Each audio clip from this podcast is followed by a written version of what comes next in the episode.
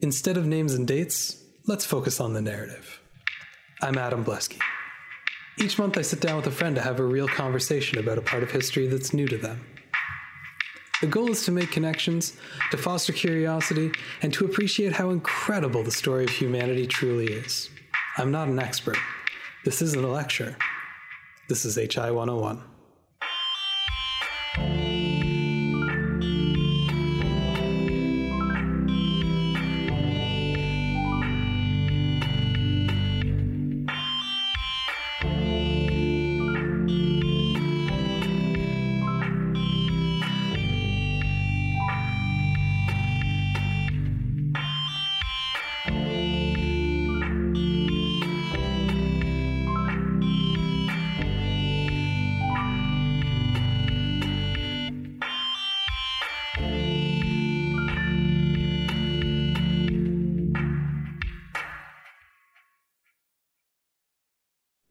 Last time on HI 101, we talked about ancient astronomy as various civilizations struggled to put the movements of the stars into a meaningful framework, ending with the crystalline spheres put forth by the Greeks. Today, we'll pick up with that geocentric model as it spread across the world and eventually began to butt up against the scientific revolution. Let's begin. We're here on HI 101 with Kevin Miller. Hey, How's it going? pretty good. That's good. We uh, we just wrapped up talking about the fall of the golden age of Greek and Roman astronomy. Whoops. Shoot. What you gonna do? Oh Uh, well. what what we're gonna do with this is we're gonna shift our our center of focus away from Europe for a while because they get real boring for like a thousand years. so boring, you're a boo. Boo.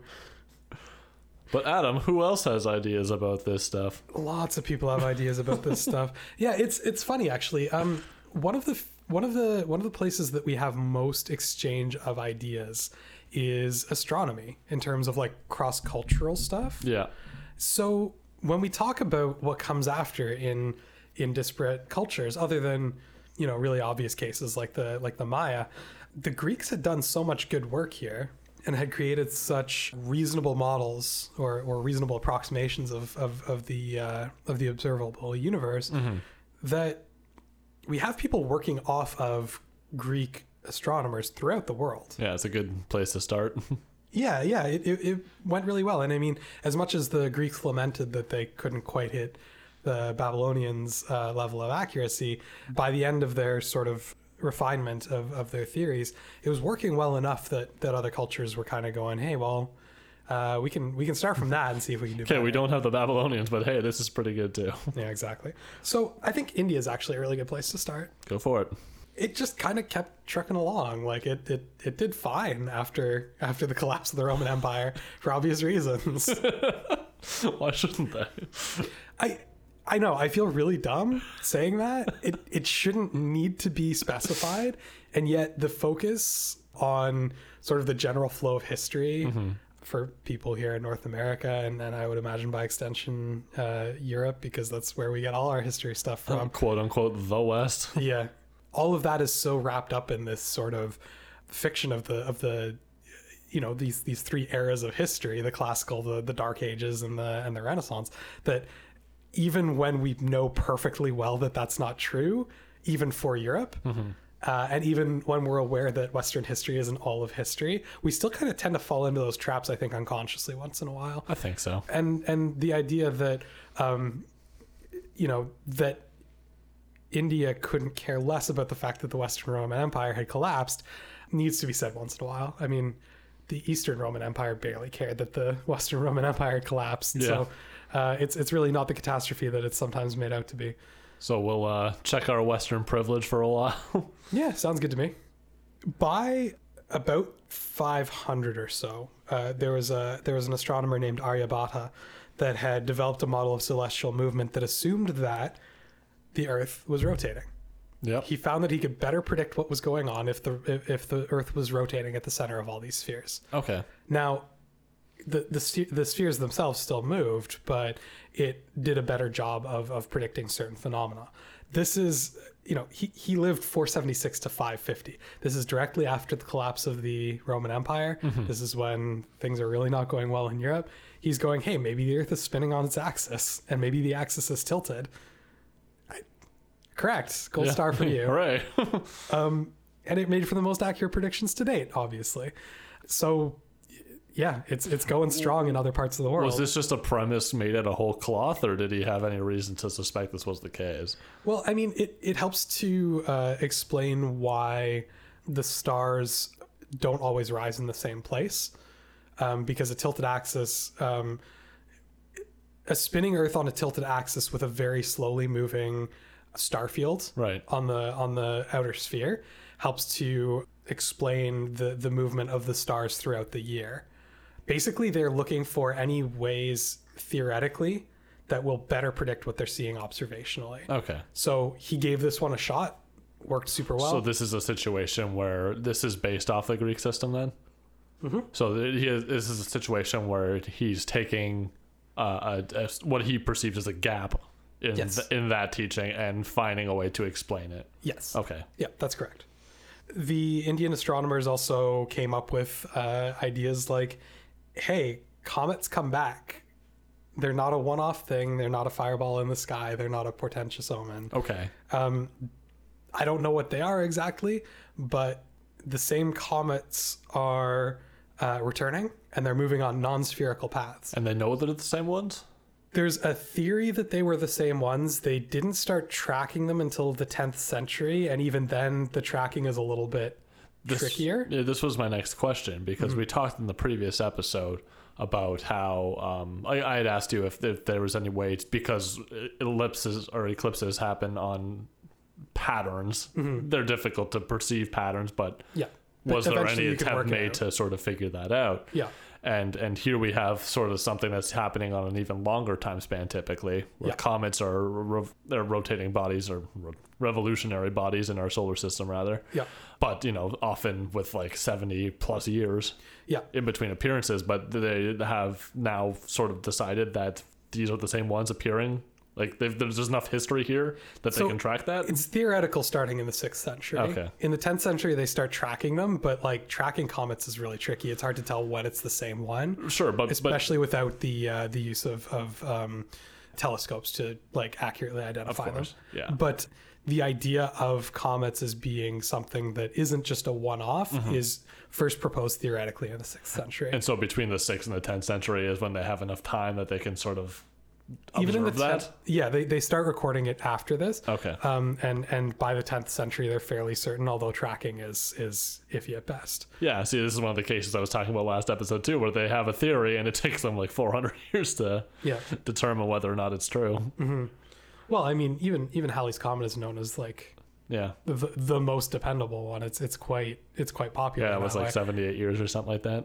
Uh, yeah, that that still is is you know it takes centuries before people realize that it's you know even after the discovery of, of what comets are and what they're doing, uh, it takes a long time for them to realize that like no, this is actually the same one coming back. There's a uh, there's an astronomer called uh, Bhaskara II, uh, lives 1114 to 1185. Um, this guy calculated the length of the year to nine decimal places. Wow. They're getting very, very good at measuring some of this stuff. Yeah, no kidding. Nilakantha Somayaji, 1444 to 1544, lived exactly 100 years. Good work. Uh, developed a hybrid heliocentric model. This is something that's actually going to come back come back uh, a little bit later, in real time, a couple of decades, but Yeah. in in Europe, it's going to come back with uh, Tycho Brahe. But Somayaji does it first. Basically, what he proposes is that all of the stuff that's going on here would make more sense with the following uh, system. Yeah. We have two systems of spheres. One system is centered on the Earth. The Right. moon and the sun rotate around the Earth. Yes. The other system of spheres is centered on the sun. Mercury, Venus, Mars, Jupiter, Saturn Okay. orbit around the sun. All of this happens within the star field, which is centered on the Earth. Okay. Uh, again, a little bit difficult to visualize from just saying it out loud. I, I think I get it. But what this allows for is a geocentric model that also better accounts for um, retrograde motion. Retrograde motion is always going to be the sticking point. Kind of. It's sort of like our system now. If the Earth and Sun were to switch places, Basically, where like you know the Earth rotates around the Sun, but the Moon rotates around the Earth. So what you're saying here is that the Sun rotates around the Earth, and everything else rotates around the Sun. yes. Yep, that's correct. Okay. There's also big things happening in the Middle East, as we alluded to earlier. Kind of at the the lowest point of the Middle Ages is is where the Islamic world is seeing its its golden age of, of scientific progress. Mm-hmm.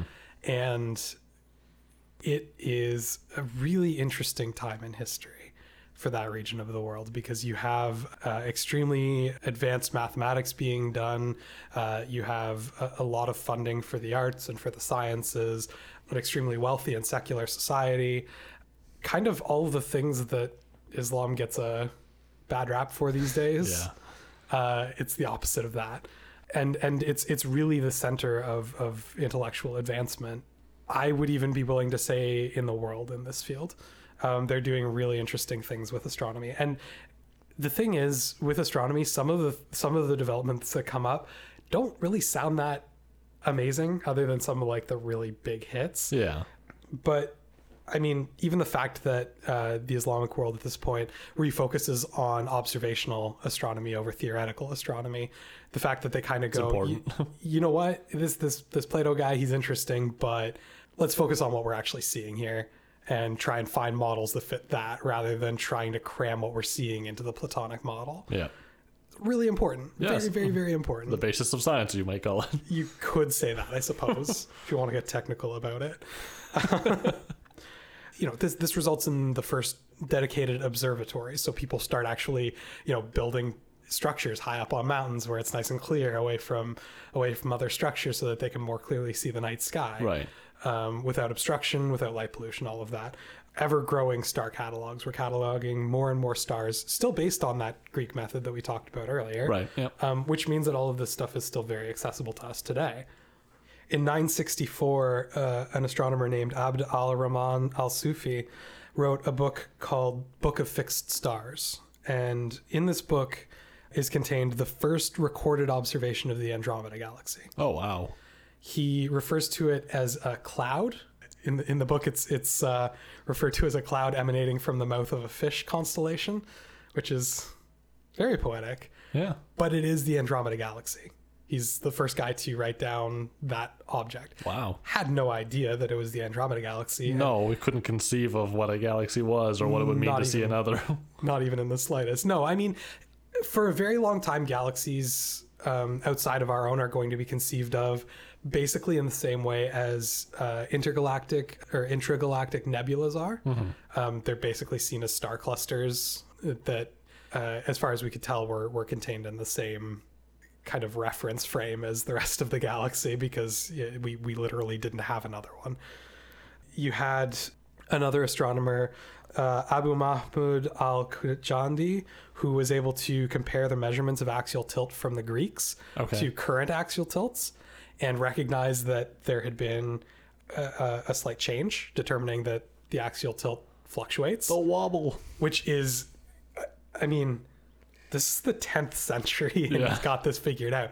That's mind blowing to me. Yeah, and I mean, for something that happens over the course of something like 27,000 years to r- recognize it with a few th- hundred years difference, that's Mm-hmm. Well, pretty big. Cl- close to a thousand years difference. Even but so. still, that's that's one twenty seventh at Yeah. that time. And it's stuff like this that kind of makes me, you know, you look at it and it's like, no, this this this science is alive and well. Don't worry, we we got this covered. Yeah. still being advanced for sure. They developed the Astrolabe at this point in time. Very Um, important. An astrolabe is a is a device that allows you to calculate the position of stars um, based on the time. It's it's usually a, a a little flat disc that kind of has uh, rotating pieces built into it. It's similar in a lot of ways to a sextant, and in, in fact, you could say that a sextant is a is a very specific type of astrolabe. Right. Um, but it's it's all about determining this the position of stars in comparison to the horizon. You get developments of them that allow you to use them no matter what latitude you're at, which is a big advancement. Right. Eventually, you get to like spherical astrolabes. It's it's it's really incredible technology. We're not going to get too deep into it, but it's really important in the calculation of positions of stars in the sky uh, as accurately as possible. And the more accurately we can calculate their position, the better our our um, our records of of what they're doing uh, is, and the better our mathematics of of uh, how they behave. Oh, sure. And I mean, super important for like terrestrial exploration as well, right? Like, this is a primary form of navigation.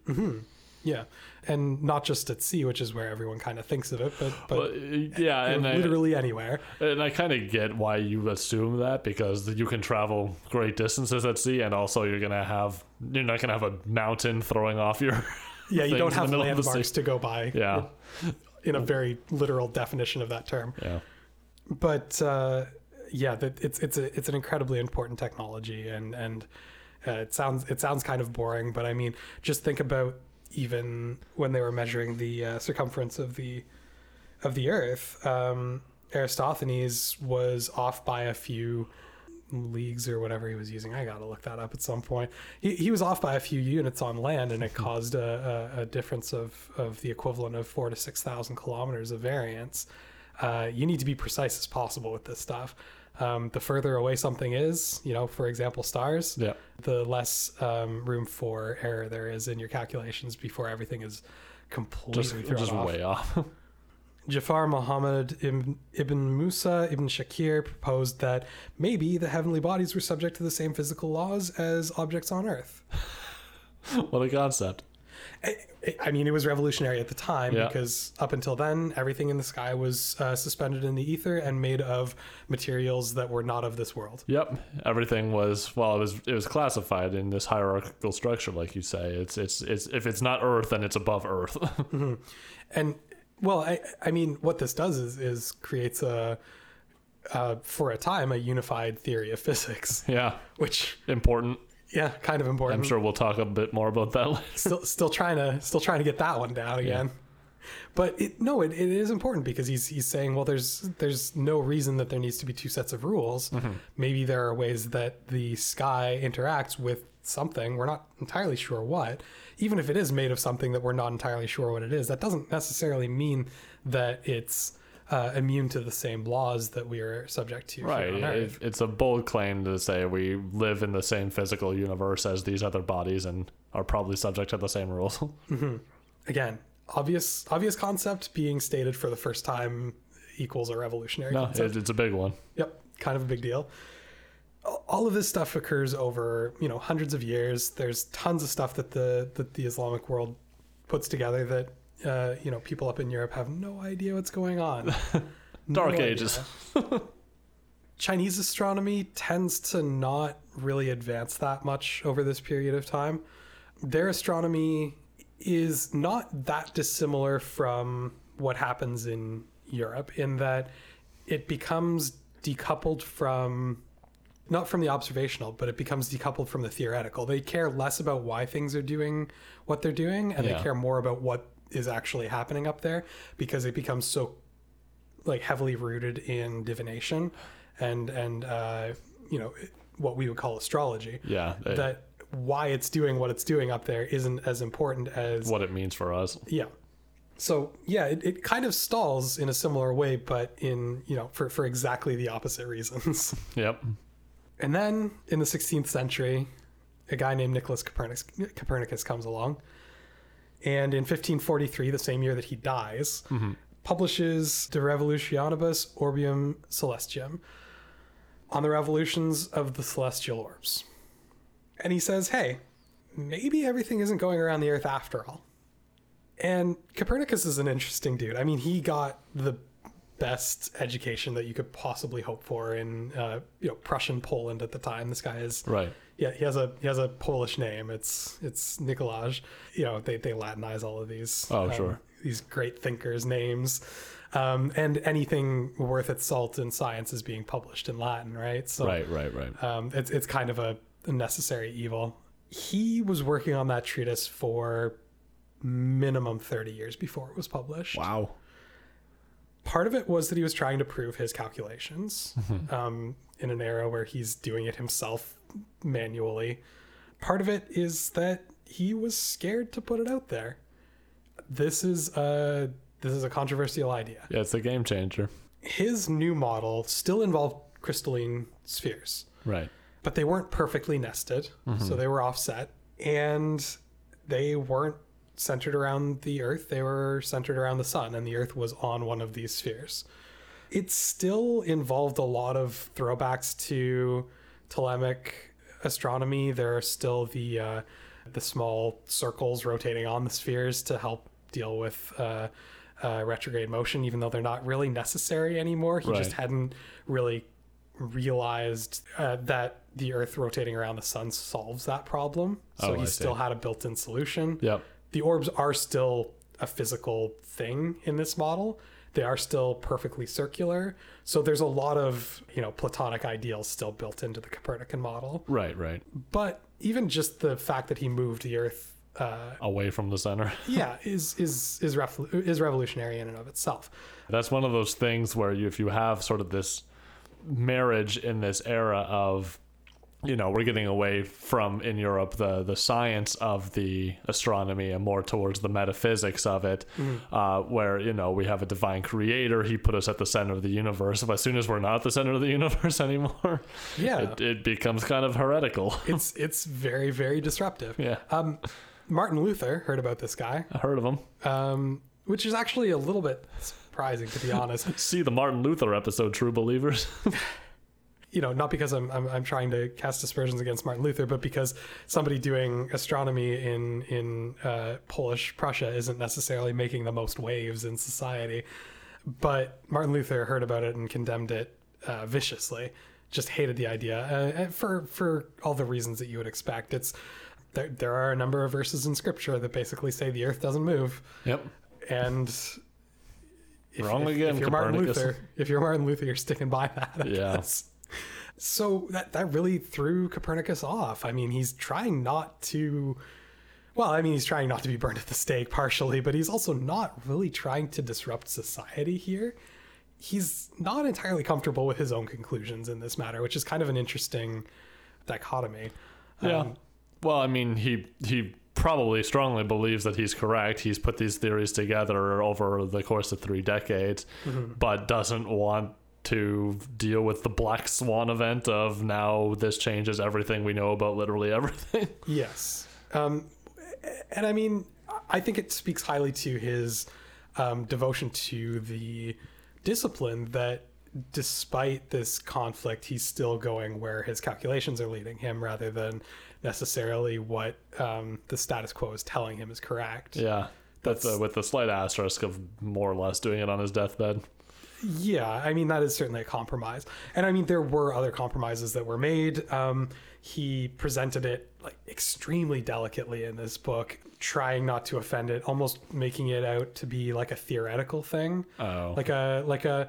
Let's consider for a moment that uh, rather than the Earth being the center of the universe, what if the sun was? Yeah. Let's do this thought experiment. It solves every issue that we've ever had with the model of the universe. It makes perfect sense, but let's just set that aside. Maybe it's not real. Who knows? Anyway, bye.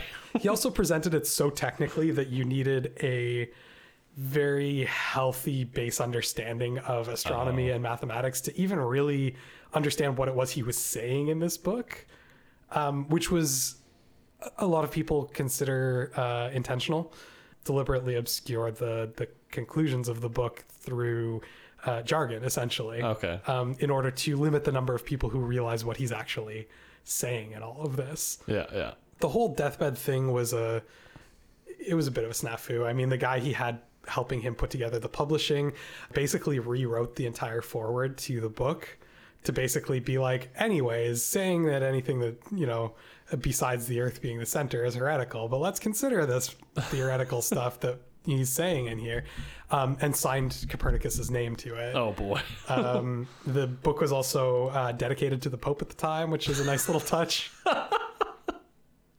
Slap. No, no, I think it was trying to be like, hey, just like hey, buddy. here's here's uh, meet me half meet me halfway on this one. Here's I'm extending my hand. Yeah, it's not a you know, hey, I dedicate this book to Plato. Watch the fing throne. Not quite, not quite, Miller. Sorry. No, it wasn't. It wasn't that at all. no, Copernicus wasn't looking to make waves, not at all. No, I know, but this wasn't his writing either. Well, the, the guy who was helping him publish it realized that he wasn't the one about to die and didn't want Yeah, to be attached kidding. to it. It's like, um, all right, publish my book, peace. The first printing of it sold less than 3,000 copies, which people have pointed to as though like it did bad.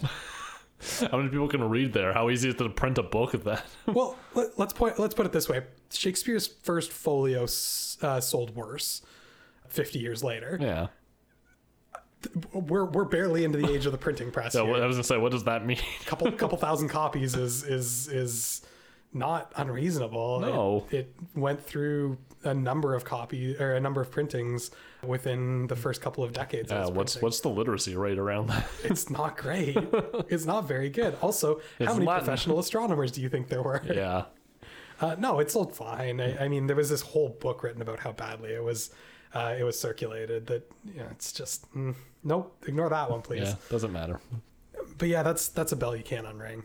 And uh, there were attempts. I mean, we we spoke briefly about Tycho Brahe uh, in in the last section, attempting to reconcile the Copernican method with uh, the Ptolemaic system, and creating what we now call the Tychonic system, which is exactly the same as the system. Uh, proposed by Somayaji in in uh, in in India, but you know, you haven't heard of Somayaji and you have heard of Tycho Brahe, and so he gets called the Tychonic method, Yep.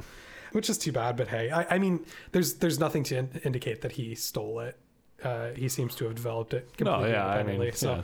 I, I wouldn't I wouldn't lose any sleep over it or anything. It's two people coming up with the the same sort of set of facts independently. I mean, that's usually what we're looking for, right?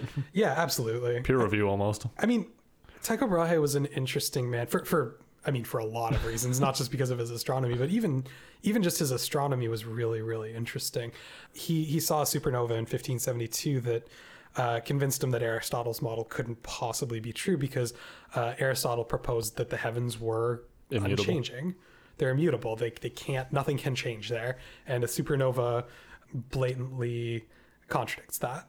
Then in 1577, there was something called the Great Comet. It was just a really brilliant comet that a lot of people observed, and it actually is responsible for a big push into uh, reviving astronomy Getting more people interested. Yeah. This would also uh, uh, get Johannes Kepler interested in, in astronomy. Uh, he saw it when he was very, very young. He was six years old or something like that, but it was what convinced him that he wanted to be an astronomer when he grew up, which is great, I think. But Tycho Brahe was was the one who noted during the 1577 comet that the tail always faced away from the sun. Right. Wasn't sure what it meant uh, at that point. We know now that that's uh, the solar wind pushing debris off of the comet as it melts as it gets closer to uh, the sun in orbit. But you know, still being the first one to observe it is still very important. Right. He also noted that the comet's path would smash through any physical spheres, True. Yeah. which is a big issue. Yeah. It's, it's coming at these crystalline spheres in a way that would uh, not really allow it to go that way. Like it's not it's not following the same circular path, right? No, no, it's it's it's very clearly parabolic, if not elliptical, which is Yeah. an issue. That being said, despite these very obvious kind of empirical observations, Brahe was very he was extremely devout and and really tried hard to fit all of this into the old framework of astronomy. And it, it results in some interesting things like the Tychonic system uh, with the hybrid heliocentric geocentric uh, uh, system. He also believed that the Earth was just fundamentally too heavy to move. Uh, he called it uh, he called it a lazy body. He believed that despite what these Islamic scholars had been saying for the past 500 years, that there was a, a hierarchy of materials that things are made from, and that the heavenly bodies are made from ether, which he described as being extremely uh, light, uh, extremely strong, Fluid. and it's that the nature of uh, an ethereal body is to move in circles, whereas the nature of a terrestrial body is to stay at rest. And what he's doing is describing inertia, Yeah. but lacking the system or, or lacking the framework with which to uh, reconcile uh, the the inertia of of um, the orbiting planets with the gravity of the Earth, um, which isn't going to happen for you know over a hundred years. Right. Yeah, it feels like the Earth isn't moving. I'm standing on it. It's perfectly fine. Well, yeah, but I, I and, and again that that also comes back to his faith and to the great chain of being and how neatly that explains everything. yep. And people weren't willing to necessarily believe that the Earth was made of the same stuff as the stars. Yeah, well, and this is what I was kind of getting at earlier. If you kind of make it sound like the Earth is, you know, rotating around the sun the same as anything else, then it's the same as anything else, and it doesn't really fit into the same hierarchy. Mm-hmm. Right? And same with the, you know, if physics work the same way on every body, then it's the same as everything else. What makes it special? Nothing at all. yeah. Uh, he was disturbed by another, or by a number of other conclusions that heliocentrism kind of forces. For example, how far away the stars would have to be and how big the stars would have to be if we conclude that they are discrete bodies and not something stuck to a, a sphere. Okay. But the 1577 comet has eliminated the possibility of a sphere uh, or of a physical sphere Right. but he calculated that the the he calculated that the stars would have to be at least 71 times farther away than the earth is from the sun at least 71 Well, he's not wrong. he's not wrong he also calculated that uh, some of the sp- stars that we were able to observe based on their brightness based on their motion uh, would have to be nearly as big as the entire orbit of the earth which again not Yeah. wrong Yeah. he just couldn't conceive of that as being true though and that kind of forced this hybrid method of, of Okay. still retaining the stars as being something on an outer shell and and making this hybrid model work within it you know it, it was just bigger than his mind was capable of I was going to say, is this just an issue of him not being able to conceive of these sizes and distances? yeah Okay. It- that's that's exactly Like, what it is is is he or anyone else aware that the sun is a star at this point, or is it just another ethereal body? it's been proposed they un- there, there is an understanding of the difference between the sun and the moon Yeah. With you know terms being used that would be very familiar to us uh, you know when we learn about the the sun and moon as as children that the you know that the sun generates light and that the moon only reflects light that's why eclipses happen the way that they do Right. but that there's clearly something different about the sun that it's generating light and the other bodies which are only reflecting light and it must be in in a different class we're not referring to the sun in the same breath as the planets anymore for example Okay. Um, haven't been for a very long time. I didn't necessarily mention that that transition, but and that's what I mean. Like, I know that we're away from that by this point. I just don't know if we're away to like. I think we're still considering like the the stars, I the distant stars, as being their own entity. well, I think I think that's the conclusion that Brahe was looking into, Yeah. and I think that's the answer that scared him badly enough That- to reject yes. it as a possibility because. Again, the, the the metaphysical consideration It it, brings up a lot of questions. a lot of really difficult questions and and for someone who is is coming from that renaissance framework that early modern european framework of the earth being the center of the universe and the earth being special mm-hmm. really uncomfortable questions. Yeah, suddenly there's a possibility that we're all rotating around this star, and if all of those other stars also have things around mm-hmm. them, then suddenly the universe is a lot bigger. yes well and and and we haven't even gotten to the the point in time where we're going to be considering things outside of our galaxy so we we've got a ways to go yet Sure. Actually, on that note, have we considered at this point the idea of the galaxy, the fact that we can sort of see the plane of dense star field? that is considered no really it, not really that different from nebula at this point in time Okay. It's this idea that there are clouds in the ether basically So we, we've observed it and made note of it, just haven't really thought that it was significant in any way. goodness yes I, I i don't imagine how anyone could look up at the at the sky and not and not see that there's something special about that Well, uh, yes, Um, okay. But however, we're, we're the- just considering it part of the star field and yeah the, the nature of the milky way is not being considered any differently than any other region of the sky Okay, that's what I'm asking. Okay. um, the uh, the galactic plane doesn't act any differently than stars anywhere else in the sky. It's still fixed as far as these observers are concerned. It's still immovable as far as these observer, Mm-hmm. Sure, observers yeah. are concerned. They're just seeing an uneven distribution of stars in the sky. Yeah, but not th- it, which they've noted, but don't really have any sort of theories about. Yeah, yeah. Yeah. I mean, explaining that concentration of stars is not at this point important to their their model of the universe. Yeah, sure. There are some places where stars are closer together than there are in other places. Yeah, that's about it. Yeah. I mentioned Kepler recently. Kepler actually worked for Brahe um, as a as an assistant and a and a and a computer, by which I mean a person who runs com- That's computations. just Android Assistant. Yeah, which gotcha. is the which is the the definition of computer that we've lived with for most of history. beep boop. pretty much. and he, the two of them clashed constantly over Sounds like it. these models of the universe Be- because uh, Kepler was a committed Copernican. He he believed strongly in this model of the sun at the center of the universe, and tried to convince Brahe to change his his, his hybrid model uh, to a fully heliocentric one, and Brahe just wouldn't have it. Kepler, who was you know a little bit younger than Tycho Brahe, worked a little bit later, ended up coming up with uh, a number of observations that would once again prove revolutionary to understanding our solar system and to predicting the movement of the planets. But he actually wasn't able to uh, publish them until after Brahe's death in 1601 because a number of the observations that he was using were observations that Brahe had used and had forbidden him from using to try and prove a, a heliocentric version of the solar system. Oh, He's running into intellectual rights issues. yeah. This is what? it's proprietary really- knowledge. Sounds really familiar, doesn't it? yeah, a little bit. Uh, pe- people don't change in in a lot of ways. I mean, they do in a lot of really big ways, but in some small ways, Yeah. no. Uh, Oh, academia boy. has always been a little bit petty. Great, but sometimes petty. Yeah.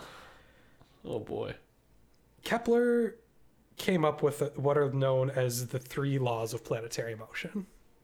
And they are important because he managed to observe things that wouldn't be proven until much later, theoretically. The first was that they don't move in a circular path. Right. Nothing moves perfectly circularly, and that's a vestige of uh, Platonic models of the universe. Uh, we need to abandon them. In fact, uh, the planets move in an ellipse, where one of the points of the ellipse is the center of the sun. That's the first law. Yeah.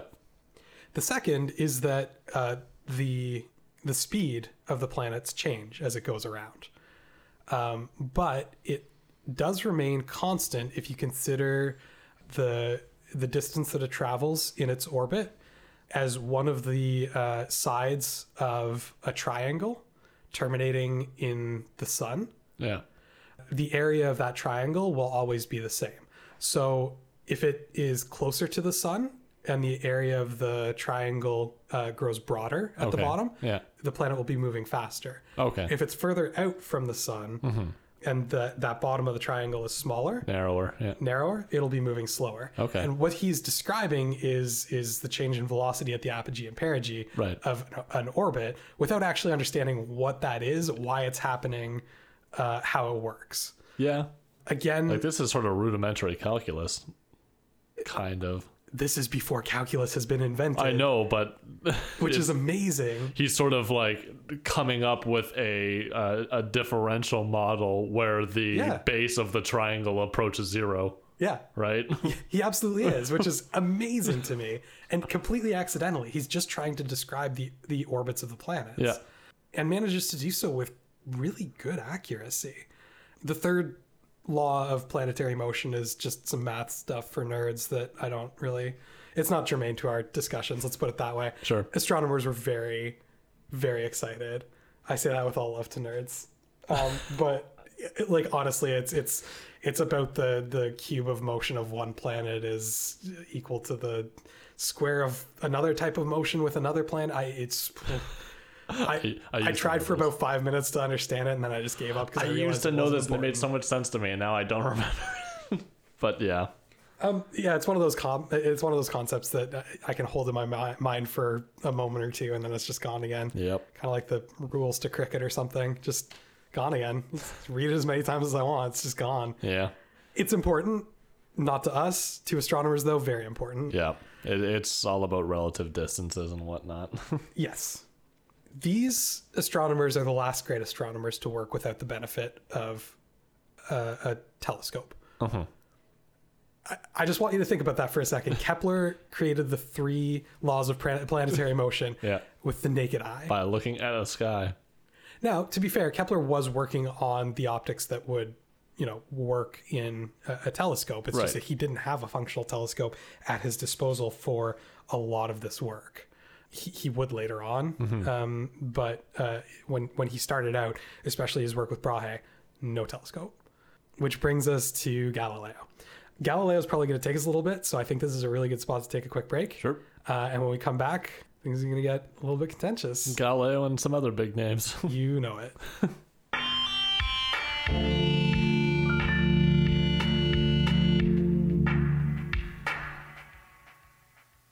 Hey guys, uh, when I launched the Patreon for this show, I know I said I wouldn't be talking about it too often. I, I don't want to make it a, a huge thing, um, but I do have some really exciting news, which is why I'm talking to you about it again so soon. Which is that in under three months, we hit our first goal of the show being supported entirely by listeners. People who are kind and generous enough to donate to the show are now officially covering all the costs that it takes to put the show up on the internet. So uh, I just wanted to say thank you very much to everyone who's donated. It's incredibly exciting, and I, I couldn't be more grateful. If supporting the show is something that you might be interested in, you can always head over to patreon.com slash hi101 and sign up for a monthly donation there. There's rewards at every level. Uh, even the $1 a month level gets you an outtake reel that I do every month. Just do you want to point out that this month Miller and I spent over five hours. It was nearly six hours recording both this topic and the April Fool's episode, and starts wearing on us a little bit. So that outtake reel is going to be dynamite. Uh, you might want to check it out. So next goal will be uh, giving back something to the guests that come on and help me record this program every month, just out of the pure goodness of their hearts. This show would be nothing without them. So I'd really like to say thank you in uh, a little bit more concrete way than just saying the words. Uh, and after that, I'm not sure. We'll find something that uh, will make the show better for everybody, you guys included, because you guys come first so yeah, let's get back to astronomy. I'll stop bothering you about uh, fundraising things for now. But uh, once again, thank you everyone for all of your support in every form that it comes. We're back on HI 101 here with Kevin Miller. Hey, How's it going? good. That's good. I, I don't know if you call that a cliffhanger. I mean, I think this is just like a five second break here. It's pretty short usually. Yeah, it's not like this is the one coming out the next week, right? no, no, not at all. Uh, Galileo, yes. kind of a big deal in astronomy. Yeah. 1564 to 1642, Italian, Renaissance man, Yep. uh, well rounded education, just everything painting, uh, sculpting, all of the traditional like arts. He was actually kept away from astronomy for a very long time because his father knew that being a physician made him a lot more money than being a mathematician.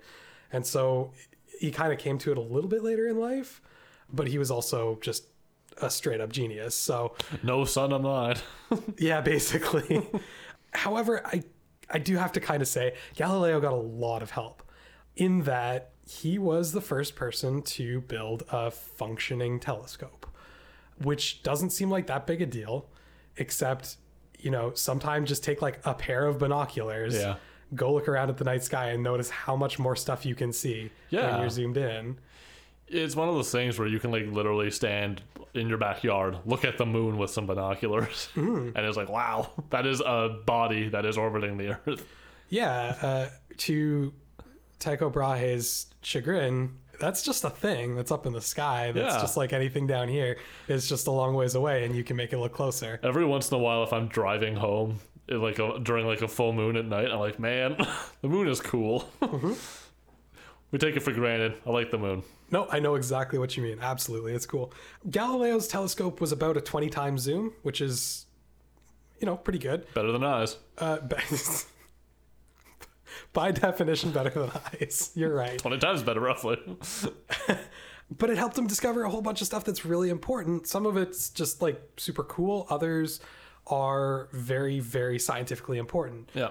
For example, he discovered that there are craters on the moon. Yep. That's super cool, but not necessarily incredibly important to. I guess we couldn't have inferred that just from appearance, right? it's hard to tell. Yeah. Um, it's interesting. Actually, his his his training with uh, painting was uh, was instrumental in him recognizing what exactly he was seeing, because Oh, shadow and. chiaroscuro. yep. He was well trained in chiaroscuro, and he realized that the uh, the the rough edges of the the border of the light and dark on the moon Yeah. were interrupted in patterns that were consistent with mountains. Yeah. Sort of these parabolic arcs that are coming off of like curved craters and whatnot. Exactly, yeah.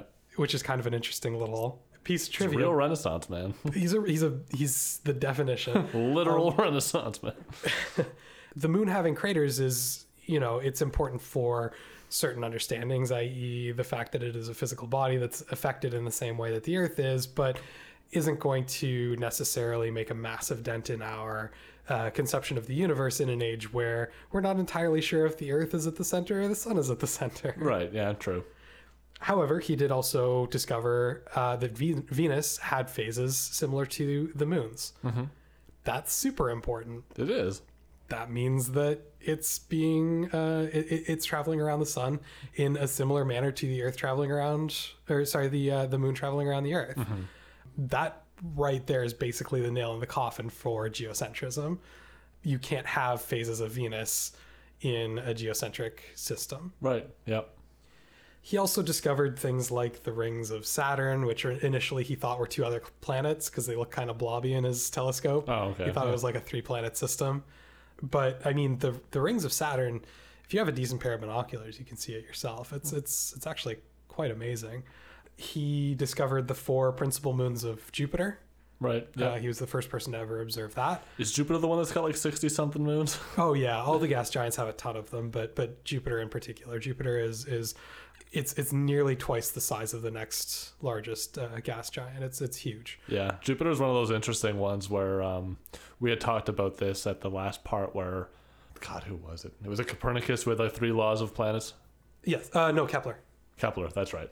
Um, where everything is sort of based on this point in the center of the sun, Yeah, but it's not strictly true because the planets have their own gravity as well that typically don't affect the sun a whole lot, except for Jupiter, right. Where technically the solar system or Jupiter and the sun both orbit around this mutual point that's actually outside of the sun Yeah, because Jupiter's so goddamn big. yeah. Jupiter is huge, and and yeah, it, it does play havoc with the with the physics of it all, and we'll we'll get to that a little bit later.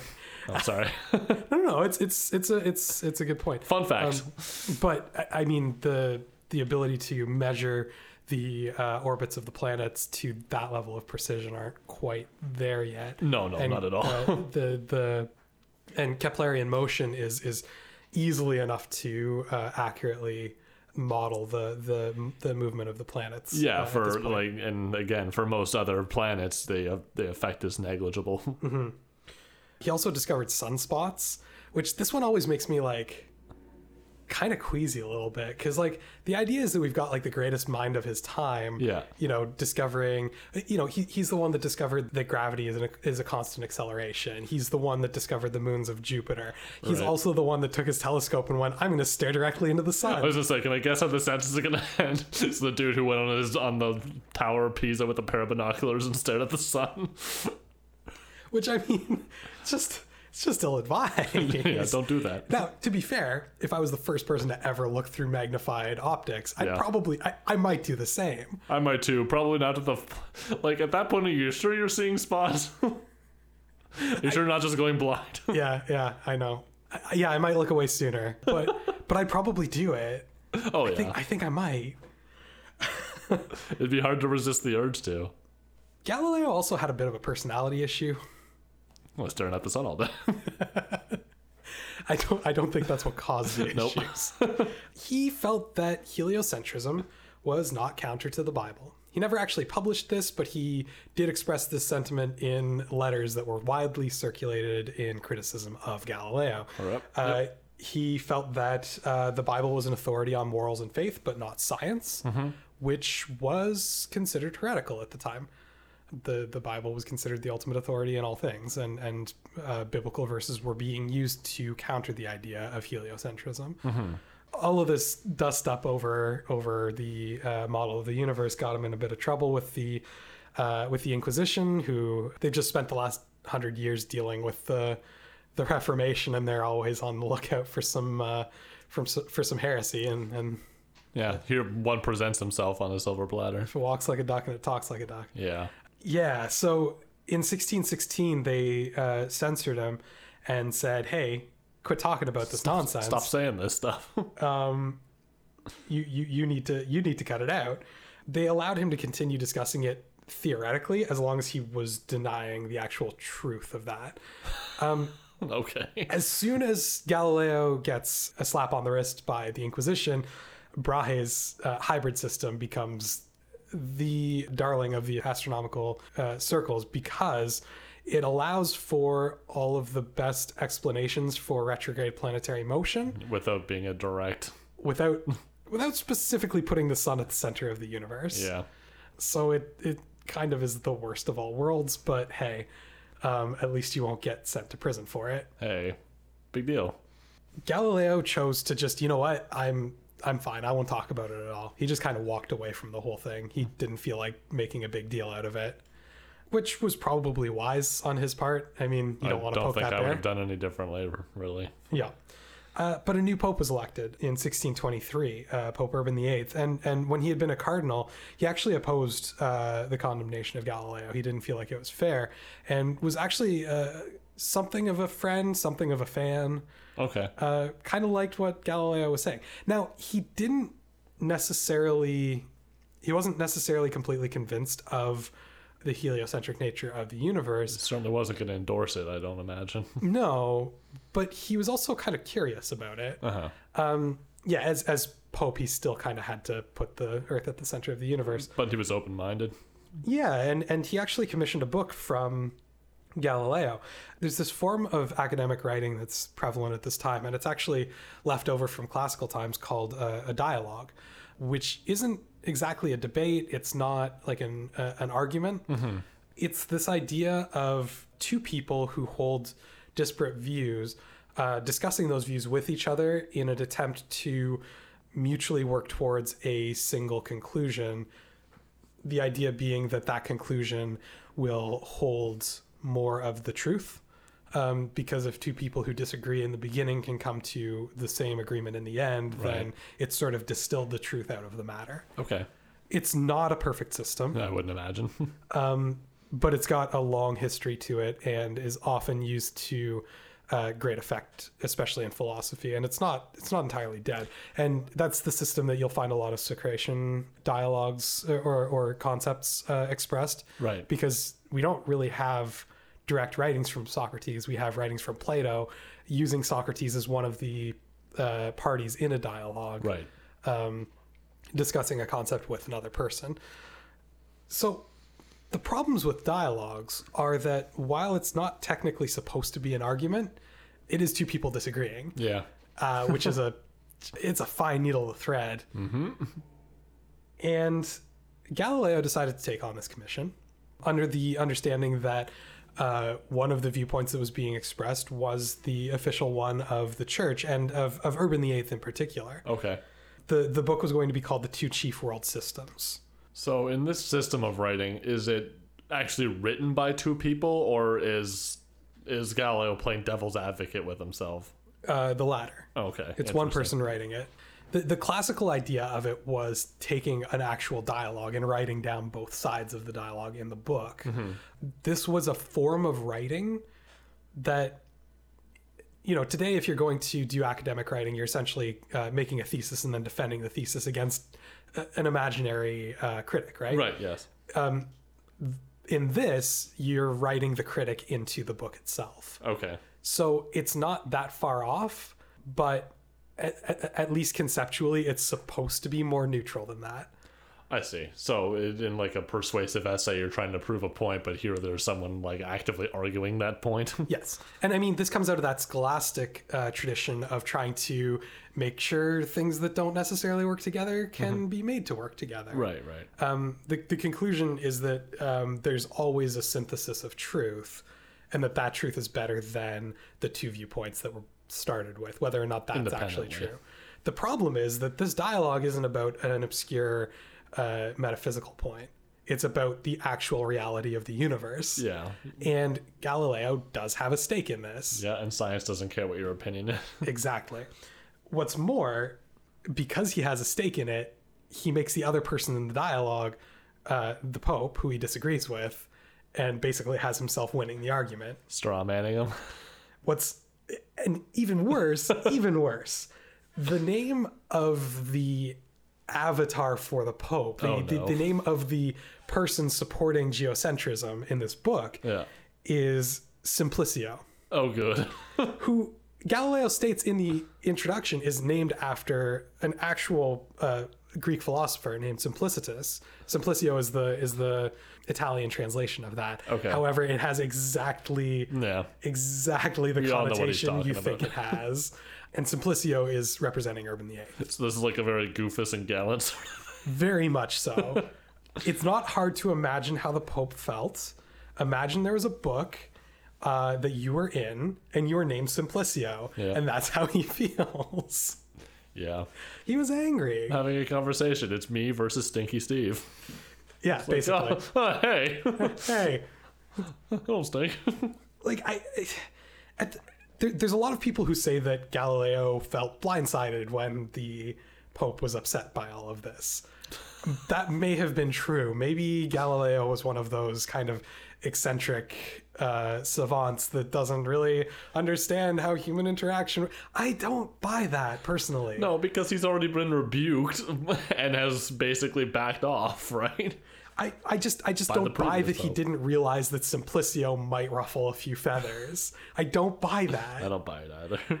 I I think he kind of knew what he was doing here, and this immediately goes before the, the the Inquisition again, which is not any surprise whatsoever. No. And initially, Galileo says, No, I, I wrote this entirely neutrally. I don't know what you're talking about. And then eventually kind of does this whole like, fine, I suppose if someone was to approach this book with a certain viewpoint, they could come away with the idea that heliocentrism is the more correct of the two models. So this is a combination of one, victim blaming, and two, I'm sorry you got offended. a little bit. Galileo, I, I, I mean, Galileo is made out to be the victim of the church very, very often when discussing early science. And I'm not, I'm not saying he wasn't hard done by. I am going to go ahead and say that I, He's not completely innocent. it's, it's not as though he was a martyr here. Yeah. He, he did not fall upon the sword of his beliefs. He kind of stirred some stuff up. He, hmm, hmm. I don't want to say he had it coming to him, and yet maybe, maybe he shouldn't have called the Pope Simplicio in his book. He's an instigator. Hi, there's here's a book. It's about two fictional characters. Uh, it's it's one named uh, the Great Galileo, no Yeah. relation to me, and the other one is Nincompoop. This is a fully neutral book. Yeah. Ugh. The Oh, Great boy. Galileo is eight feet tall and has so many muscles. Yep. He looks great. Guys, if I, I I drew this picture here in Index B, in Appendix C. He, he has more abs than any man alive. Yep. And here's Nincompoop and his many stink lines. Please observe the flies. yep. Figure B. Um, Yeah, he shouldn't have done that, maybe. Maybe that was a bad idea. So in 1633, he's condemned again by the Inquisition. This time, there's three things that they ask of him. Number one, the dialogue is banned.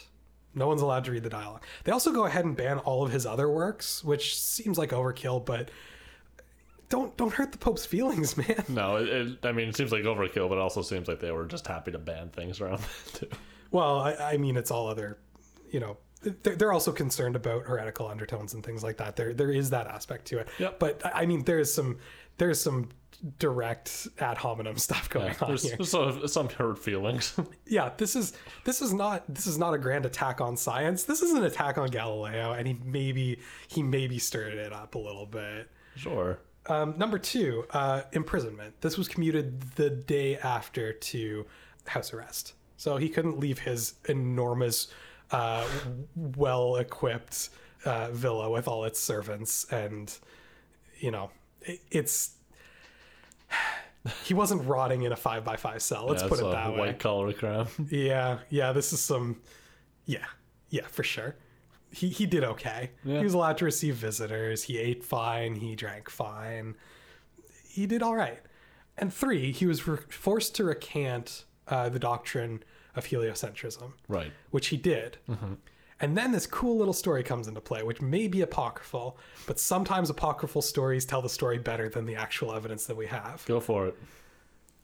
As soon as he finished recanting heliocentrism, he supposedly said four words, and yet it moves, Yeah, referring to the motion of the earth, I've heard this. which is a great, it, it's just like a nice little, like, yeah, well, screw you too. Yep. No further questions. yeah. Um, and, and that's going to show up. I, I mean, it, it was already a story as early as the 1640s, so it's not, it's not like this is something that came up in like 1957 or something. Yeah.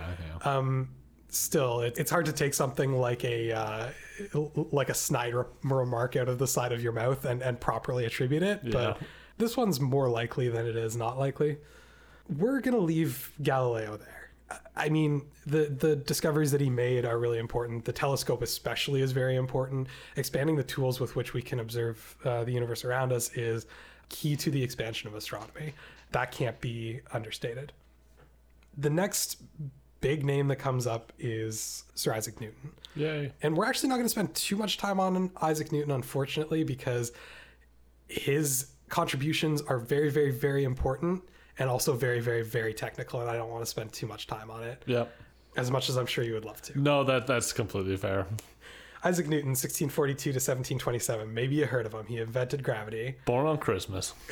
he was that's true yeah I- isaac newton is interesting in that the three laws that he created were developed entirely in order to figure out whether or not kepler was right he was investigating keplerian motion Yeah, the sort of easy version of this story is that he kind of developed his theories and books and whatnot on a dare, on a bet. more more or less um and and what's more developed calculus in, Yeah. in the process Yeah, he's like, yeah, I answered your question. I just had to invent calculus to do it. yeah. So here's here's an entire branch of mathematics. Turns out that uh, Kepler is actually right. So he used his law of gravity, brought Kepler's theories back to first principles, which is a big deal in proving anything mathematically, right? So he took his his law of gravity, he applied it to planetary motion, and when he did so, uh, came up with uh, an, an ellipse that had one of its focal points at the sun and another in uh, a point in space, which is exactly what's pre- predicted by the first law.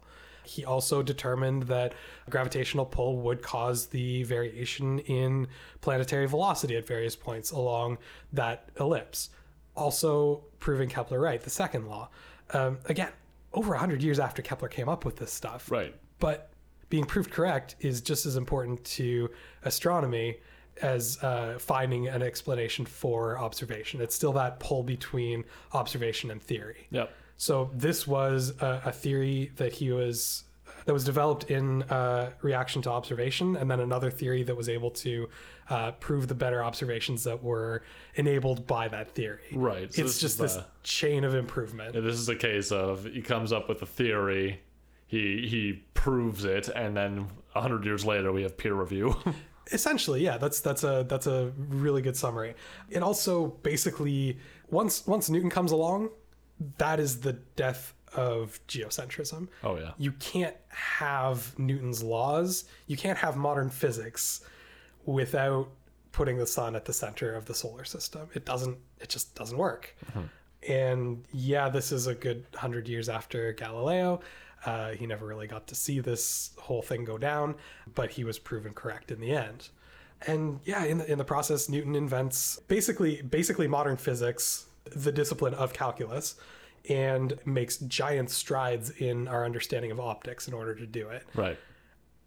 Just just to do it, just because someone said that no one could prove that Kepler was right, and he said I can. Yeah, and the optics even breaks down into like uh, the like composition of light and so on, right? Yeah, yeah. I- I mean, at some point, I'd love to do the scientific revolution, specifically the the era around Newton at the Royal Academy, and talk about all the things that happened there. I would do that one. Because I actually had a, a, listener that asked for it at one point, and and I've I've been meaning to Oh, uh, eventually take well, by all it. means. Um, yeah, I'll, I'll I'll let you know sometime. But the the number of things that just kind of happen within like a thirty year period is just mind yeah, leap after leap. Yeah, you, know, you get Leibniz uh, rolled in there, and the and the uh, rivalry between the two, or in in some accounts, lack of rivalry. Uh, yeah, and uh, Edmund Halley up in the mix. Yep. Yep. Oh, there's there's tons of, of famous scientists that are involved there. Uh, Hooke is a big deal at that point in uh, mechanization, and uh, yeah. Anyways, it, it it gets real crazy in, in Britain at that point in time. Right around Quickly gloss over this. we can kind of move on from Isaac Newton because really that is going to be the gold standard for the, physical model of the universe for uh, a couple hundred years. Uh, it's been it's going to be a while before it's actually uh, changed or even further cemented. Iterated on. And it, it, and it turns out that Newton's model is good enough to uh, explain our solar system to a degree of accuracy that it almost becomes academic to further refine. Which doesn't mean that it's not worth refining further, Oh no, of course. but the idea that 300 years ago someone basically put a button on it is is pretty interesting. Yeah. Well, and and this is uh, I don't remember if it's directly from this or if it was much later, but uh, didn't someone use these models of gravitation to basically predict the existence of Uranus? Yes, yeah, and and and we will be getting to well, uh, you know, that's that's Basically next on my point. list. Sorry. Good As segue. segue. I, I was like, oh, I knew this was coming soon. Yeah, yeah. In 1781, actually, uh, an astronomer named William Herschel discovered Uranus because they they he figured out that the path for Saturn wasn't quite right. Like it, it wasn't quite matching up to what it, it should be. It was close, but um, and and it was theorized that there was another large body out there that was uh, affecting the gravitational or or was was having a gravitational effect on Saturn, and Uranus was the first planet that could not be uh, observed by the naked eye. right. Now, interestingly enough, we're pretty sure that Galileo first observed it in 1616. Okay, with his uh, 20x telescope. which is enough to see it. But what's interesting about it is that that exact date that uh, Galileo recorded, what we're pretty sure is Uranus in his in his uh, diary. Yeah. Uranus was just going into retrograde, which is the point in retrograde where planets appear Oh, to stand stop. still in their path. So he recorded it in the sky in the same spot a couple of times, thought he had discovered a new star, recorded it, and then sometime later lost track of it. It wasn't where it was supposed to be anymore, and he kind of went, oh, "That's weird," and moved on with his life. However, because he identified it as a star and not as a planet, he doesn't get any credit for it. Right. But 1781, William Herschel does. Okay. So this is one of these stories where I'm like, was it someone who was like a couple hundred years after Newton, or was it someone who was around that same time period? Because there is the story of Galileo. Yeah, not not that long after Newton, really. No, no, Um, in the grand scheme, obviously. But like, I, I always enjoy taking some of these like science discoveries and putting them in context of like where we are in history. 1781. yeah. the United States is five years old. Like this is this is just before the French Revolution, And we're discovering Uranus. for If I remember time. my Hamilton soundtrack properly, so this was the Battle of Yorktown. you're you're you're yeah, you're you're correct. Um, you know, this is this is uh, th- this is not long after the uh, the the French defeat at the Plains of Abraham.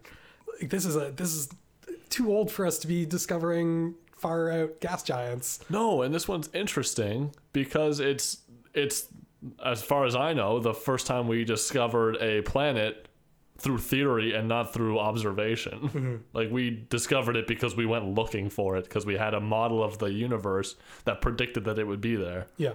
Neptune was even further predicted before it was actually discovered. Um, it took them a long time, like modeling out the the, the path of it, uh, because once again, Uranus wasn't quite enough to, or or wasn't in quite the right spot to not have one more major gravitational pull Okay. out there somewhere. So so this was still based on the Saturn perturbation. Uh, no, on the uh, on the Uranus one, they, Oh, okay. they iterated through Uranus on this. So they they predicted Uranus through Saturn, but once they found Uranus, they're like, hey, wait, this also isn't right.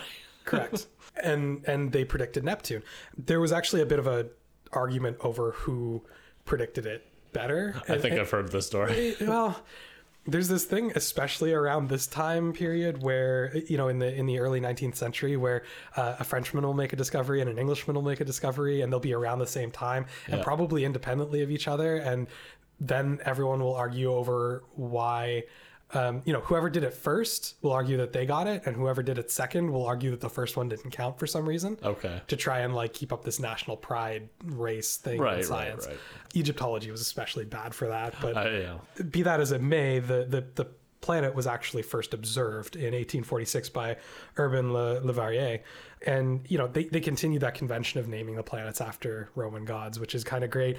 There were a couple near misses on that one. I've heard. They, uh, they nearly named Neptune uh, Lever- Leverrier, uh, which would be a terrible name. I'm sure he's a nice guy, but he doesn't. yeah. No. I mean, I don't know if I want a planet named after me necessarily. then we got Jim. Pluto. Then we've got Pluto in 1930 by a guy named Clyde Tombaugh. There was a theorized Planet X for a very long time. There were still people saying Neptune's not enough. There, there's got to be something out there. And Pluto was just kind of the first of the these kind of exoplanets that uh, that were discovered, and it got kind of stuck with a lot more credit than necessarily it deserved. It's not that much bigger than a lot of other bodies in that region. Originally, we believed that it was seven times more massive than the Earth. Uh, Oh, wow. To account for all the pull that it must have been putting on Neptune, and I mean it's so far out we have no idea. This is the 1930s. We've got better tools, Yeah. uh, but still, we figured that's how big it had to be to affect Neptune's orbit that way. Because Neptune's orbit is reversed, right? Uh, Is that the one I'm no, Neptune's orbit is not reversed. I think what you're thinking of is that Pluto's orbit is inclined and it comes within Neptune's orbit for part of it and outside of Neptune's orbit for part of it. Maybe you're thinking of that Neptune is on its side, its axis is tilted 90 degrees. Yes, that's what I'm thinking of. Yeah. And it actually spins. Neptune's revolution. yeah, it, it, the, the planet itself spins in the opposite That's direction what as I'm thinking expect. of. Yep. but uh, no, it, it still moves around the solar system in the same direction. And yeah, the modern era of, of, of astronomy is is a lot of it is about developing better tools with which to observe. I mean, once you've got a telescope and you just keep building better telescopes, you get to a point where there's only so much you can see um, before you get to you know launching telescopes into outer space, which eventually we do. But scientists are also going to realize that we're really limiting ourselves to a very narrow band of the electromagnetic spectrum when we're using optical telescopes. And so we start expanding them into radio telescopes, into uh, X ray telescopes, into Right. gamma ray telescopes. We developed something that's known as spectroscopy, which is a really interesting technology and is essential to our understanding of everything outside of our outside of our uh, solar system, eh, well, even within our solar system. But basically, it's discovered that The things that we can't see. yeah, it's discovered that light running through certain gases, like the the vapor, uh, uh, the the gaseous version of various elements, creates bands if you take the light and split it up into spectrums. And so, just by splitting up light coming from a body and observing where the bands are, you can tell its chemical composition, which is really useful. It is. And this is one of these tools that we're using these days when we discover new exoplanets, uh, where we can see them pass in front of their star. We can get the, the light refracted through the atmosphere and sort of then determine from, you know, sometimes like hundreds and thousands of light years away, okay, here's a planet we've, that we've discovered. Mm-hmm. It's got this in its atmosphere. Yeah, it's it's quite remarkable. It, it's it's very very powerful as a as a tool of, of of quickly learning a lot about something that is very small and very dim. You also see a, a pretty major opening of the discipline to women, even more so than most science disciplines, which is kind of interesting.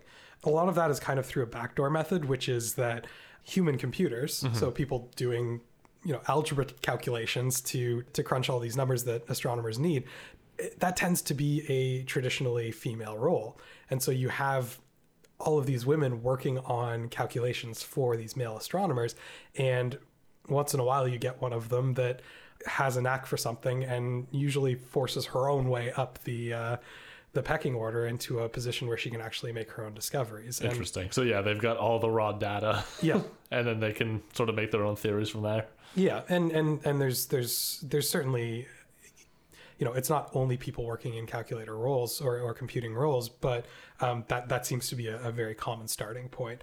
Annie Jump Cannon was a was an astronomer who lived from 1863 to 1941.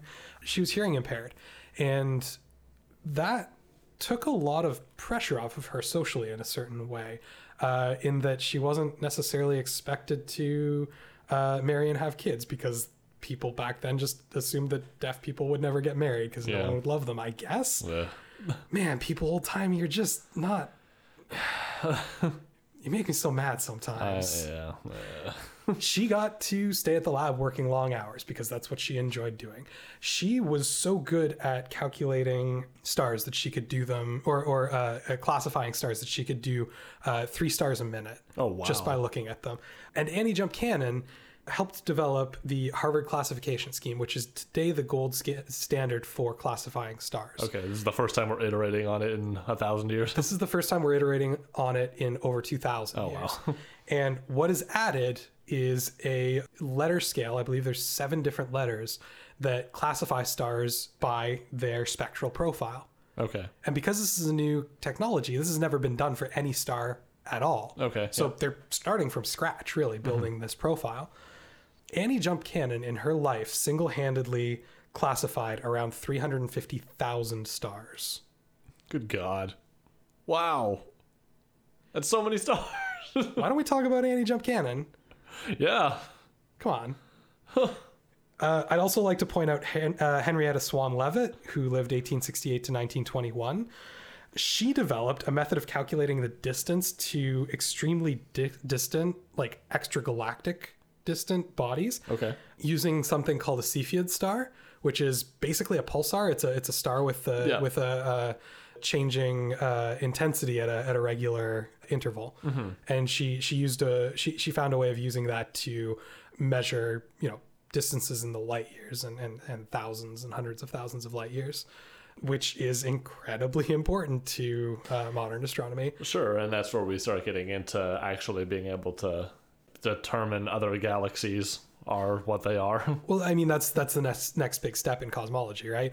Uh, in in April twenty sixth, nineteen twenty, there's something called the Great Debate between two astronomers, Harlow Shapley and uh, Heber Curtis, and the debate is is our galaxy, which we now understand is is a thing, yeah. is our galaxy the entirety of the universe? Are there galaxies outside of our own? And Shapley argued that the Milky Way was the entirety of the universe. There couldn't possibly be anything outside of the universe. And this was based mainly on uh, a galaxy called the Pinwheel Galaxy. And they had measured the Doppler effect of it spinning.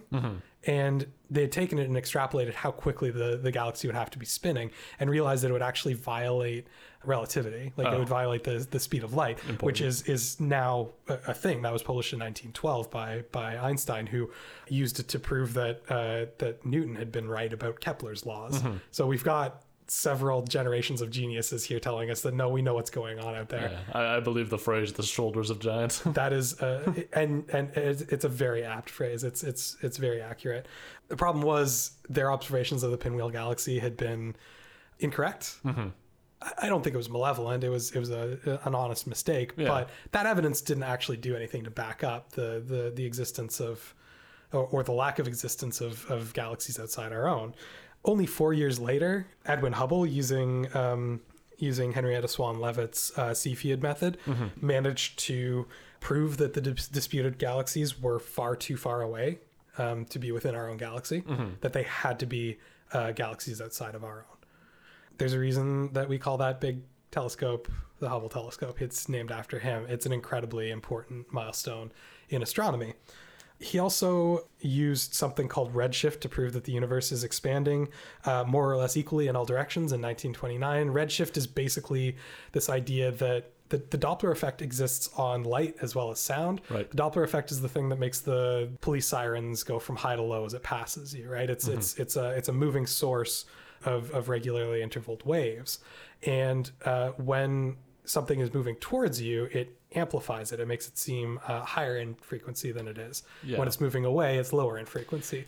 So anything moving away from you in in terms of light is shifted lower towards Mm-hmm. the red end of the spectrum. That's all redshift is. Yeah, uh, the easy way to demonstrate the Doppler effect is on like a body of water, where like if you have, uh, you know, you drop a pebble in it and you'll see the ripples kind of radiating out at the same frequency. Mm-hmm. But if you were to like drive a boat through water, the the wavelengths are very short at the where in the direction that the boat is heading, and very long in its wake. Yeah. Where that comes into the redshift is sort of the the the the wavelength on the light where purple or violet has a very short wavelength red mm-hmm. has a longer one so we can tell that objects are moving away from us because we're getting this redshift Yeah, exactly. Now, this whole thing is really interesting because two years before, an astronomer named uh, Georges Lemaitre had proposed that if you observe our universe, the only conclusion that actually makes sense is that the universe is constantly expanding. And that the natural conclusion of that is that at one point, the universe was a single finite point. yep He was proposing the Big Bang Theory. yes It is also interesting that Georges Lemaitre was also a Jesuit priest. And this explanation, while backed up by observation and, and sound science, he also saw as an affirmation, at least to some extent, of, of the idea of creation. Now, he didn't go looking for evidence of creation. In fact, he was very adamant that his astronomical work and his uh, his life as a as a priest were extremely separate it- to the point that when the pope heard about this and went hey a priest just proved that the universe was created uh, he got angry and wrote the pope angry which we learned earlier this episode isn't a good idea. Yeah. Why would you call me a priest in that sentence? It has nothing to do with it. Which I which I, I think is is um, a, a really interesting position to take. But the the Jesuit order has always had a really interesting relationship with the sciences and with education, uh, in that they're uh, they're usually pretty pretty chill about not merging them uh, when they don't need to be merged. yeah which is fair I, I think is a is a reasonable way of uh, of approaching things. But in any case, uh, two years later, Hubble proved him right with the redshift theory because if everything is always expanding in every direction, that means it, It had, had to have start come smaller. from somewhere. the, the Big Bang theory was disputed for years, Yeah. uh, even after Hubble proved it correct. The, in fact, the name the Big Bang theory was a pejorative that was uh, given to the theory uh, in the 40s by a, a radio announcer. It was kind of like, a, you know, look at this guy with his Big Bang theory. His big explosion started the universe. What's up with this guy? i roll But further tools develop, um, mostly those other bands of the electromagnetic spectrum that we were talking about. And then in the late 60s and the early 70s, a new generation of theoretical physicists started validating uh, the mathematics behind the idea of singularities, which is where both our understanding of the, of the Big Bang Theory and uh, a lot of our understanding of, of black holes and other anomalies comes from. This is where, especially Stephen Hawking, was doing a lot of his most groundbreak- groundbreaking work. And so it turned out that our theory kind of caught up to match what we had observed. You know, again, this interplay between the two always very important. There's one more discovery that I want to mention before we kind of wrap things up because we're getting pretty close to like really modern, really recent stuff, Yep. which is uh, more complicated. I, I'm kind of wondering what what things that I know that we haven't discussed that are too recent. I, I don't remember what actual discovery days are. Well, I mean, when you get into things like quasars and pulsars, black holes, uh, that that stuff, a lot of it is kind of iffy on the observable True. side of things. Yeah. It gets very, very theoretical. And while our theory seems to be very, very good, the further you stray from being able to support it uh, observationally, the the trickier it gets, right? Right. And I mean, I don't particularly want to have a conversation about things like string theory and quantum mechanics, um, at least not on this podcast. It is really interesting stuff, but that's not what people are here for. Sure. I'm going to play a, a sound clip right here. Actually, I'm going to insert it when I'm ed- editing this. So we'll take a quick break.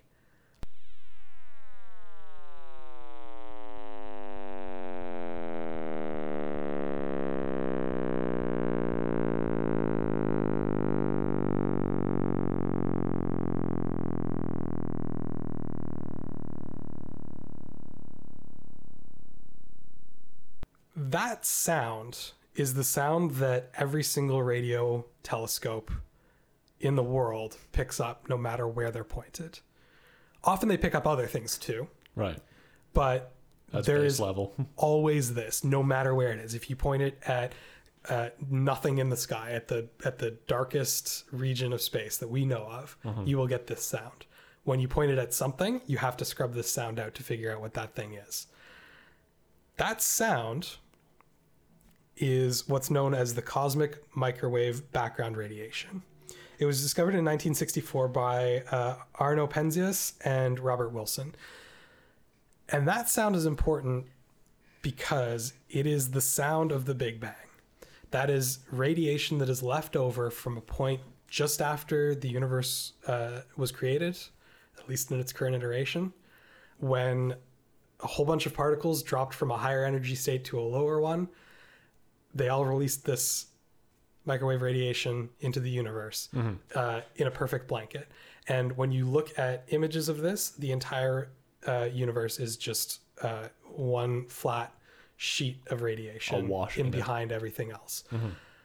This is the best proof we have that the Big Bang happened. We have lots of other uh, very technical, uh, physics minded proof that uh, I'm not going to get into because, frankly, I don't understand any of Yeah, it. it's tricky. There are a handful of people in the world that do properly. It's it's pretty bleeding edge at this point. But we are confident, astronomers are confident that that is the sound of the beginning of the universe, uh, which is kind of off putting a little bit. It's not the most comforting noise. no, and it's apparently been echoing for like 14 billion years. Yeah. And, you know, at, at this point, we've got a, a, a sense of the universe that is bigger than we're ever going to be able to see because of the expansion of the universe. And, and we, we understand very well that we are on a, a fringe, uh, a fringe arm of a, a galaxy that is one of billions and billions. And, and, and this argument that started with is, is the earth at the center of the universe has been left behind a long Yeah. time ago. I mean, in retrospect, it seems you know woefully ignorant, childish. there's uh, yeah and and looking back I, I think i think understanding where we are today almost helps with an understanding of how we thought uh, a series of nested crystalline spheres was a, a comforting worldview. Yeah, uh, it seems much neater much simpler. It um, certainly makes you feel special. yes yes but but also in control. Yeah, and and that's that's one of the nicer things about it all of that is gone Well, yeah. We're- we've left that behind hundreds of years ago it's less comforting to think of yourself as an insignificant speck in in a vastness of time on a pale blue dot in an insignificant galaxy. You know. That is accurate. yes. um, but but we've come so far uh, from from those initial observations, and yet astronomy continues to be one one of the one of the purer sciences in a lot of ways, in that it has two pillars, and it has always had those two pillars: observation, theory. As long as the observation supports the theory, it's good. As long as the theory supports the observation, it's good. That's so fascinating to me Yeah. um the, the ways we observe and the ways we theorize have changed so much, but it's still there. And, it, you know, our, our universe just keeps getting a little bit bigger all the time. Oh, and sure. Our understanding of it keeps getting bigger all the time. I think that's where we stop, both because we've kind of reached the literal edges of our universe. Yeah, and this is where I wanted to like say like there's the bleeding edge stuff that we're kind of on the theory point of right now that we don't even have proper terms for, mm-hmm. like dark matter and dark energy. yeah. Yeah, both both because we reached that that that edge and because I've really reached my edge of understanding on a lot of this Yeah. stuff. I, I can kind of explain in broad terms where those ideas are coming from, but Oh, sure. to, to even call them dark matter and dark energy kind of infers that we know more about them than we do, which is almost nothing. Yeah, yeah. No- dark, dark matter is the idea that we can kind of account for like 20% of the mass Mm-hmm. in the Milky Way, yeah, it's and we don't know what the other 80% is. Yeah, it's it's interesting stuff. It's also it's also very uh, undetermined at this point in time. So Yeah. that's that's I, I'm I'm fine with uh, with ending at the point where we're we're on. Uh, I was gonna say sure footing, but I'm not even sure that's true. No, I don't think we can ever really say we're on sure footing with this. But uh, yeah, the other one, dark energy, is the idea of that we've ex- we've observed the uh, expansion of the universe, and then there are two theories based on that. Like, are we accelerating or are we decelerating? Like, does the universe eventually squeeze back down to a single point, and then we have another big bang? Yeah, Or does it just expand forever? And uh, the what's happening is we're accelerating. yeah, propelled by what we're codenaming as dark energy, which Yeah. means that everything will eventually get further and further apart until we can't observe the universe anymore. yeah.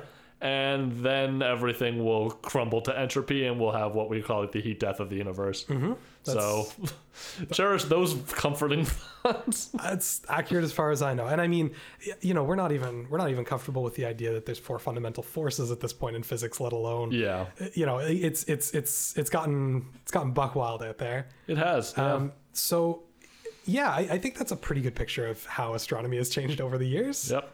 Um, a little less comfortable, but a lot more interesting. yeah, and and I mean, I, I think that that search for meaning has always been kind of implicit in in astronomy and oh, sure.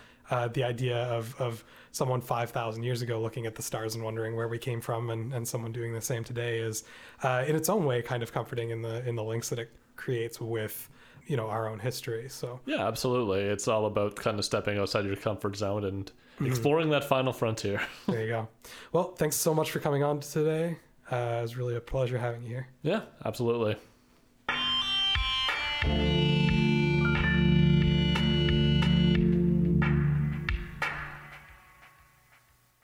We've come a very long way from Stonehenge and lunar calendars and ethereal spheres.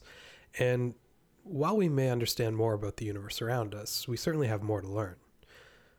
But while the theory has grown and changed and become nearly unrecognizable to the ancients, the emotional response to watching the night sky is a common thread for humanity. Having a better grasp on what's out there hasn't done a thing to change its beauty. Next time on HI 101, we're going to try to fix grade 7 history for Canadians everywhere by talking about New France. That episode will be up on May 1st. Since HI 101's format can result in some factual errors, I encourage you to visit hi101.ca and check out the corrections I post for each show there. That's hi101.ca. If there are any errors I haven't addressed on there, please let me know and I'll add them to the notes. You can also reach me on Facebook at facebook.com slash hi101podcast, on Twitter at hi101podcast, or by email at contact at hi101.ca.